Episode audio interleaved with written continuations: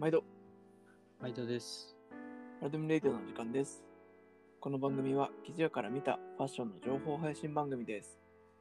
本日もパトとジュビリーでお送りします。ます。5分でわかる記事の雑学。本日は、ホップサックという組織についてお伝えします。はい。少々マニアックな組織かなと思うんですけど、うん。ちょっときっかけはですね、あのーまあ今、菅田将暉君をきっかけに大人気の M47 っていうフランス軍の、えー、とパンツがね、あると思うんですけど、うんあれって上もあって、同じ M47 って呼ばれてる方のジャケットがあるんですけど、うん。まあ、あのパンツと同様、あの前期はツイル、後期はヘリンボーンっていう組織が、まあ普通なんですけど、ちょっと変なのが見つかったよっつって、うん。ポップサックの M47 があったよっていうのを聞いて、で、買っちゃったっていう ジャケットを持ってて、うん。でこの間ちょっと見てもらったんですけど、まあ、うんあの、一般に言うね、ホップサックのサクッと軽いよっていう感じよりは、まあ、しっかりしたオックスに近いような感じの雰囲気感を持った生地なんですけど、うん。うん。ただね、ちょっとあんまり見たことないでしょっていう感じのものなので、とこれを取り上げたいなと思っている次第です。いや、面白い組織だったよね。キャンバキャンバスというか、うボッんク、スというかね、高密度の。そうそうそう。うんなんで好きな人が M47 を追っかけてる人が見たらなんだこれってなるはずなやつなんだけど、ね、ない感じだよね。そもそもそのホップサックの定義っていうか、どういうのをホップサックって言うもともとはもうその名の通り、ビールのあのホップ、これ、を、えー運ぶために入れてた麻の袋、うん、それをホップを入れるサックでホップサックと。ああ、ナップサックだ。そうそうそうそう。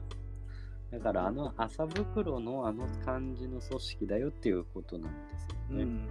うん、うん相当安直な名前ってことですね。そう、超安直だよね。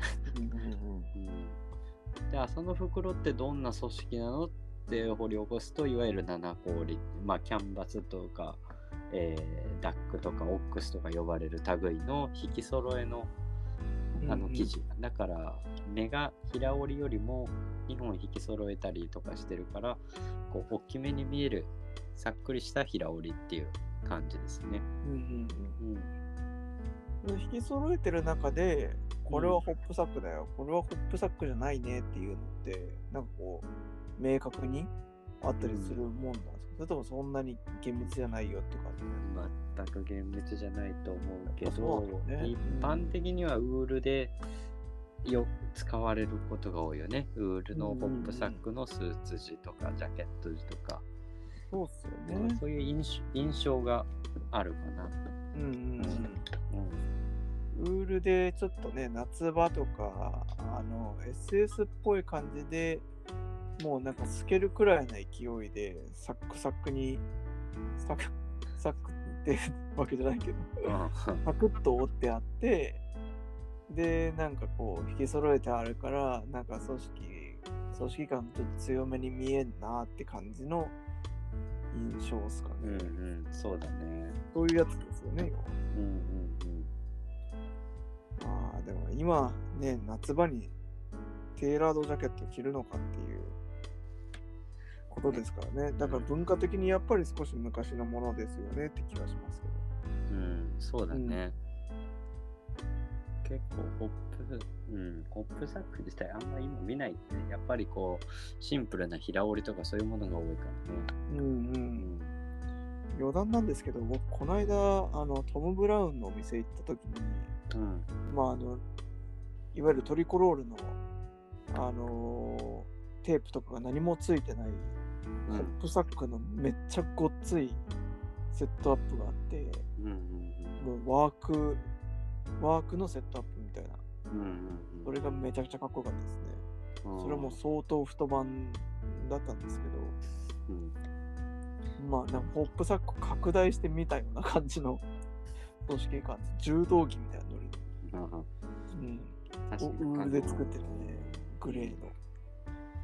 そして組織的には柔道着もあのトートバッグの帆布も全部ね引き揃えという引き揃えで目が大きく見えるっていう意味では全部同じだからね。うんうんううん。ん。なるほどね。はいその中で、あの、麻袋っぽいやつってなったら、ホップサックになる。そうそうそうそうというね。なんでうん、これをホップサックなんですかって、あんまりこう、鼻息を荒くする必要はないということですね。そう。そうそうそうそう。比較的他の記事の名前、7個ですねとか、オックスですね、ダックですねとか、密度によって比較的言葉は変わる類の素材の組織ですね。了解しました。はい。では、このくらいにしておきましょうかね。はい。はい、えー記事にまつわる知りたい雑学が雑学があれば、ぜひコメントをお寄せください。さようならさ。よなら。